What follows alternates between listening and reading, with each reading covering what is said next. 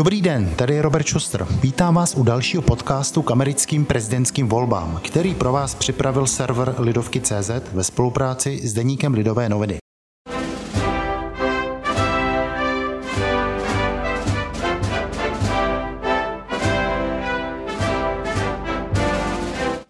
Volby jsou už prakticky za dveřmi. Volit se bude za dva týdny. A podobně jako minule i tentokrát přijal pozvání k rozhovoru Martin Hampejs, kolega z naší zahraniční redakce, který americkou politiku dlouhodobě sleduje, píše o ní v našich novinách i na webu. Vítej Martine. Ahoj, ahoj. V minulých dílech jsme se v našem podcastu věnovali volebnímu systému při prezidentských volbách a rozebrali jsme si také, co hlavní kandidáti prosazují. Dnes bych, Martine, s tebou rád probral téma, které se ukázalo být v posledních dnech hodně aktuální, a to sice e, předvolební televizní debaty kandidátů. Jak jsou důležité, jestli mohou rozhodnout volby a podobně. Ale nejprve na úvod, od kdy vlastně v Americe probíhají před prezidentskými volbami debaty hlavních kandidátů? Počátek to má v 60. letech. Vůbec první prezidentská debata byla debata mezi Johnem Fitzgeraldem Kennedym a Richardem Nixonem v roce 1960 a s tím spojená víceprezidentská debata přišla až o 16 let později, tedy v roce 1976. Ta debata bývá často mezi teda Kennedym a Nixonem často uváděna jako prototyp takového toho rozdílu ve vnímání debaty v televizními diváky, kteří hodnotili jako vítěze Kennedyho a naopak eh, těmi, co poslouchali jejich rozhovor přes rozhlasové vlny, ti naopak zase preferovali Nixona. Eh, Joe Biden za demokraty a Donald Trump za republikány už eh, měli jednu debatu, která byla velmi bouřlivá. Byla to debata v Clevelandu ve státě Ohio. Kdyby si měl se pokusit vytáhnout z toho nějaká, nějaké hlavní závěry, pokud je vůbec možné, tak eh, jaké by to byly? Ta první prezidentská debata eh, byla pro většinu očekávatelná. Její, její průběh i její výsledek. Odborníci už předem říkali, že Donald Trump bude extrémně útočný, že nedovolí Joe Bidenovi eh, prakticky jakkoliv uh, hovořit, uh, protože stejně se choval i v roce 2016 při souboji s Hillary Clintonovou. Důvodem jeho vystupování, že bylo takto útočné, bylo nejspíš to, že celá ta prezidentská debata měla být z pohledu Donalda Trumpa o Joe Bidenovi. O tom, jak Joe Biden nezvládá některé věci, protože v tu chvíli se nemohla dostat řeč na to, jak vláda nezvládá koronavirovou krizi, jak vláda nezvládá rasové nepokoje a tak dál. Takže ta první debata mezi eh, Donaldem Trumpem a Joeem Bidenem byla teda velmi bouřivá. Eh, dá se přesto říct, že existovala nějaká, nebo existovalo několik témat, eh, které, ke kterým se oba kandidáti vyjádřili a která případně mohla být i pro diváky, kteří to sledovali, a nebylo jich moc, nebylo jich málo, no, bylo to nějakých 80 milionů lidí, případně i pomoc ve jejich rozhodování, komu dají hlas? Výsledkem celé té debaty, přestože se hovořilo o, o řadě témat, eh, ať už to byla právě zmíněná koronavirová krize nebo eh, otázky zdravotního pojištění, které jsou s ní spojené, i nominování eh, soudkyně do, nejvyšší, do, do pozice nejvyššího soudu. Ta všechna témata tam nějakým způsobem zazněla.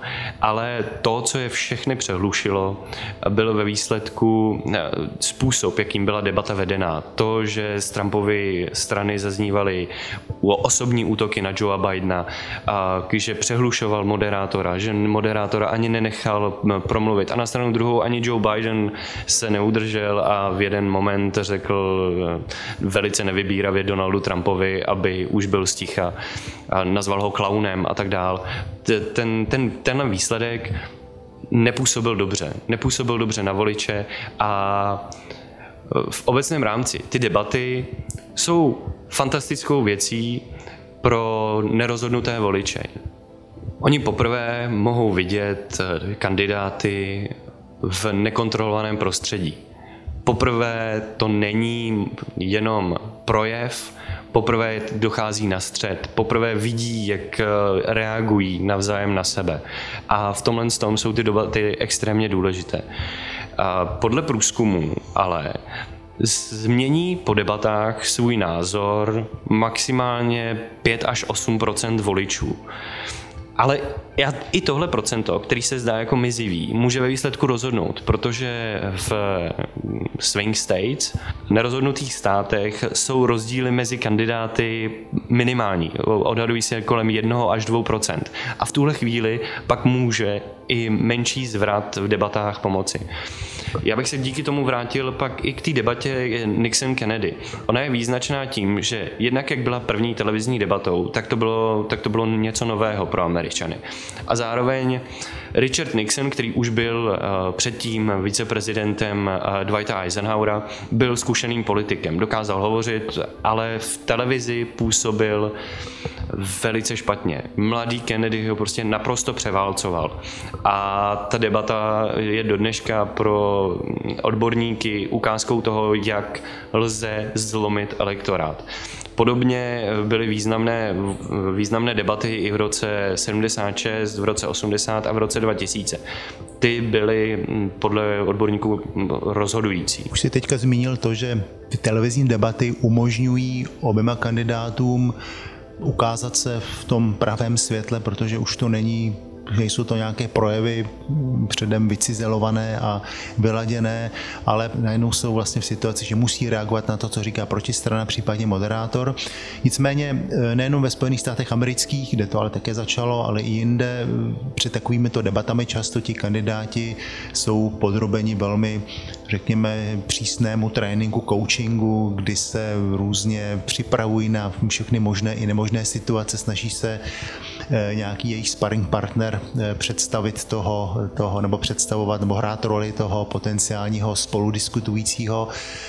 Takže v zásadě otázka, jestli tyhle debaty ještě skutečně dokážou ukázat eh, autentické kandidáty, anebo naopak pouze kandidáty, kteří se velmi dobře naučili těch několik hesel, poselství, které potřebují dostat mezi ty své voliče, případně potenciálně váhající voliče, aby je přiměli k tomu zaprvé přijít k volbám a dát jim hlas. Ten absolutní rozdíl v tom přístupu, který jsi zmínil, byl geniálně vidět v roce 2016 během debat Hillary Clintonové a Donalda Trumpa. Hillary Clintonová byla do pětníků připravená na jakoukoliv reakci, kterou Donald Trump bude mít a ve výsledku to bylo i vidět v jejím projevu. Ona se, ona se mu chvílema vysmívala, protože věděla, že má navrh. Ale Donald Trump tím, jak je neurvalý, na, stranu, na svoji stranu získal ty voliče ve výsledku, protože útočil tak, jak nikdo předtím v historii neútočil. A ty debaty pořád ten potenciál mají, přestože jsme v kontrolovaném prostředí, nějakým způsobem jsme na to připraveni, tak ty kandidáti musí nějakým způsobem neustále reagovat na, na, na novinky, což je obzvlášť případ e, Joea Bidena, poněvadž připravit, připravit se na Donalda Trumpa už i bývalí sparring partneři Hillary Clintonové říkali, že prakticky nejde. Ten formát těch debat bývá prakticky stejný. Je to, je to stand-up, eh, sit down a walk around, což znamená, že kandidáti stojí během první debaty, během druhé debaty, která se nazývá town hall, což je setkání s voliči, kdy chodí eh, prezidentští kandidáti a hovoří eh, s publikem a tak to, to je druhá, druhý formát a třetí je, že sedí u stolu. Ve formátu té debaty Town Hall má, by měl mít Joe Biden obrovskou výhodu, poněvadž je klidný, je rezervovaný a velice dobře umí komunikovat s voliči. To měla být případ debaty, která se měla odehrát minulý týden, ale nakonec na ní nedošlo. Nedošlo na ní kvůli koronavirové pandemii a kvůli tomu, že se prezident nakazil covidem. Říkal jsi, že ty debaty mají často velmi podobný formát. Do jaké míry se například snaží nebo mohou pokusit volební štáby obou kandidátů přeci jenom ještě tu a tam něco změnit, prosadit nějakou změnu, která by těm jejich kandidátům případně pomohla. A nebo je to tím, že je to už tak zaběhaný systém ve Spojených státech amerických, že to desítky let běží podle tohoto vzorce, e, není možné? Možné to tak trochu je, ale ne úplně férově. Pravidelně ty prezidentské debaty připravuje Komise pro prezidentské debaty. Je to nezávislý orgán, který eh, přichystává to, kdo, kde budou debaty vedené, kdo je povede, na jaké televizi poběží a tak dál. Zároveň eh, se nějakým způsobem korigují i témata, o kterých se bude mluvit, ale příkladem, a budu se často vracet k tomu roku 2016, tam než došlo na tu debatu s voliči, tak se ukázalo, že tým Hillary Clintonové získal lehce v předstihu otázky, které budou na, na Clintonovou směřovat a tudíž ona se mohla lépe připravit. Letošní rok je také zajímavý těmito změnami, protože tým Donalda Trumpa odmítl účast eh, v debatě, která by se konala ve virtuálním prostoru, respektive, že by hovořili, ne, že by kandidáti na prezidenta nehovořili přímo k lidem, ale že by hovořili skrze videokamery, videokonferenci. Je to naprosto regulérní, každý eh, z kandidátů může odmítnout účast a není to povinnost. Zmínil si, že eh, ta druhá prezidentská debata mezi Joe Bidenem a Donaldem Trumpem měla proběhnout eh, původně ve virtuálním formátu, to znamená nikoli naživo, ale že by každý z těch kandidátů byl připojený přes počítač. Nakonec tomu nedošlo. Donald Trump účast v takovéto debatě odmítl. Čím to odůvodnil? Prezident to odůvodnil tím, že takovýto formát při debatě s voliči nemá smysl, poněvadž tam není ten eh, osobní kontakt, ten eh, osobní rozměr té debaty. Na stranu druhou, a to jsou takové jako neoficiální interpretace, že to prezident odmítl proto, že by se bál po té první debatě, eh, která byla neuvěřitelně bouřlivá, že by mu mohli moderátoři třeba vypnout mikrofon. Na stranu druhou, Ono to tak nemůže být, poněvadž uh, mohl, mohli by vypnout třeba mikrofon Joe Bidenovi, mohli by vypnout mikrofon moderátorovi, ale v rámci amerického systému se nesmí nikdy umlčet prezident. Je to, je to na základě ústavního práva na, na vyjadřování a prezidentovi názory prostě nesmí být blokovány, protože prostě je. V souvislosti s debatami nejen ve Spojených státech, ale obecně i jinde v jiných zemích před volbami často má člověk pocit, že potom, když eh, bezprostředně po nich nastává nějaké hodnocení, tak hodnocení je, že je to zhruba půl na půl, není málo kdy bývá nějaký jednoznačný vítěz a o to větší je potom řekl bych, boj, který se strne o následu interpretaci těchto debat. A tady hrajou velkou roli i sociální média, taky Facebook, Twitter podobně. Chci se zeptat, eh, jakou roli speciálně pokud jde o kampaň, anebo přímo i o, té debat, o ty debaty, hrajou právě sociální média v té letošní volební kampani ve Spojených státech amerických? Hrajou, hrajou obrovskou roli, jako neuvěřitelnou. A jenom z poslední čísla, který mám teďka v hlavě, za Utrácení peněz za prezidentskou kampaň na sociálních sítích dosahuje za poslední měsíc na straně Donalda Trumpa 800 tisíc dolarů denně, což je přibližně nějakých 19 milionů korun. Takže i tam je vidět to, jakým způsobem je nutné působit na ty voliče na sociálních sítích. Oproti tomu Biden, ten utrácí přibližně nějakých 400, 400 tisíc dolarů, teďka to stupňuje v, v různých státech a dosahuje na nějakých 600 tisíc denně, ale u Trumpa je vidět, že v posledním měsíci naprosto změnili té taktiku.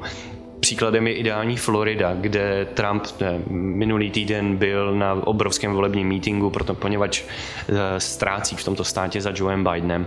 A, a v, přibližně třetí týden, třetí týden v září, přelom září října, tak Trumpova kampaň začala masivně investovat do Floridy. A na to, že to je jenom jeden stát, tak utrácí teďka přibližně 200 tisíc dolarů denně na, sociální, na Facebooku, jenom jenom na Facebooku. A to se nebavíme o Twitteru, to se nebavíme o Instagramu. Ty částky budou ještě vyšší. A je to samozřejmě spojené i s tím, že díky sociálním sítím do značené míry vyhrál Donald Trump volby v roce 2016.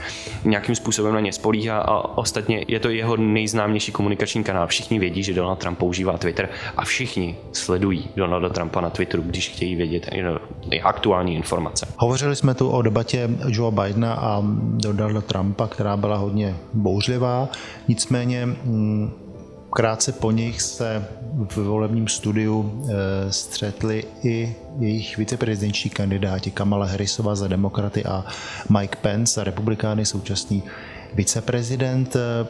Jak probíhala jejich debata? Byla třeba klidnější než debata Trump-Biden, případně byla tam nějaká témata, kde si myslíš, že oba kandidáti dokázali bodovat? Ty debaty by nemohly být odlišnější ve výsledku. Na to, jak byli, byli útoční prezidentští kandidáti, tak eh, debata viceprezidentských kandidátů byla extrémně klidná. A neútočil prakticky ani jeden z nich žádným agresivním způsobem. Ano, byly tam nějaké útoky, ale byly to útoky faktické, byly to útoky na politiku, kterou představují protikandidáti. Nebyly to osobní útoky, což, což strašně pomohlo podle mě eh, celé, celému mediálnímu cyklu v Americe. Samozřejmě, že se střetli na několika důležitých tématech. Primárně to bude asi role nejvyššího soudu, respektive nominování eh, nové soudkyně. A zde oba dva zopakovali svá stanoviska. Kamala Harrisová tvrdila, že by se v, před volbami neměl, neměl doplňovat a nemělo doplňovat místo u nejvyššího soudu. Mike Pence na stranu druhou tvrdil opak. A samozřejmě došlo i na témata, která jsou důležitá lokálně, která jsou důležitá v některých státech. Například moderátorka eh, tlačila Kamalu Harrisovou k tomu, aby se vyjádřila, jestli stojí proti eh, těžbě zemního plynu frakováním eh, v Pensylvánii. A ona se musela vymezit vůči, vůči tvrzení republikánské volební kampaně a říct, že není proti tomu a samozřejmě tím pouzbudit svou voličskou základnu v tomto státě, který bude jeden z rozhodů rozhodujících. A ještě přece jedna věc mě napadá v souvislosti s volební kampaní, sociálními sítěmi, které jsme před chvilkou zmínili, a to je možný vliv ze zahraničí nebo možné vměšování ze zahraničí. To bylo velké téma právě v roce 2016, kdy se vyšlo najevo, že především z Ruska byly určité snahy ovlivnit hlavně prostřednictvím sociálních sítí kampaně vůbec celkové směřování nálady eh, v americké společnosti. Jsou podobné signály patrné i teď před těmi letošními volbami ve Spojených státech amerických, to znamená pokusy ze zahraničí o nějaký zásah, ať už přímý nebo nepřímý? Konkrétní příklady eh, v tomhle případě nemáme, ale máme na stranu druhou již eh, varování eh, úřadu pro vyšetřování, federálního úřadu pro vyšetřování FBI, který již předem avizoval, že se mohou zahraniční aktéři, a pravděpodobně se hovoří o Číně a Rusku, zapojit do útoků na volby, respektive do ovlivňování americké, americké veřejnosti. A nejenom před volbami, ale zároveň i po volbách, poněvadž výsledek těch voleb nemusí být úplně jasný během volební noci. Pravděpodobně kvůli korespondenčnímu hlasování se budou hlasy sčítat ještě několik dní poté a právě tato doba je podle FBI kritická, poněvadž eh, zahraniční aktéři v tuto chvíli mohou jak ovlivnit eh, veřejnost tím, že budou tvrdit, ano, ale ty volby byly zmanipulované. Donald Trump nevyhrál, nebo Joe Biden nevyhrál proto a proto a v tu chvíli by mohlo dojít k nějakým nepokojům, destabilizaci USA a tak dál. Proto se o tom mluví. A zároveň uh, hovoří se o tom i z důvodu toho, že v roce 2016 uh, eh, k tomu ovlivňování skutečně došlo.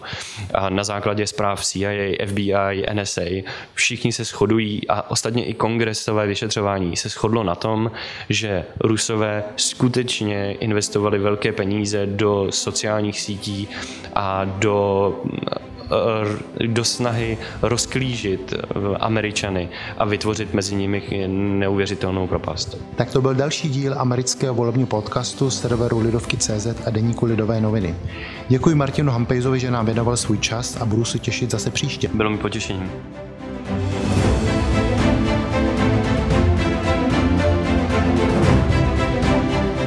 Nejenom tento, ale i všechny další naše podcasty najdete na webu lidovky.cz a na obvyklých platformách, jako například Spotify či Apple Podcast.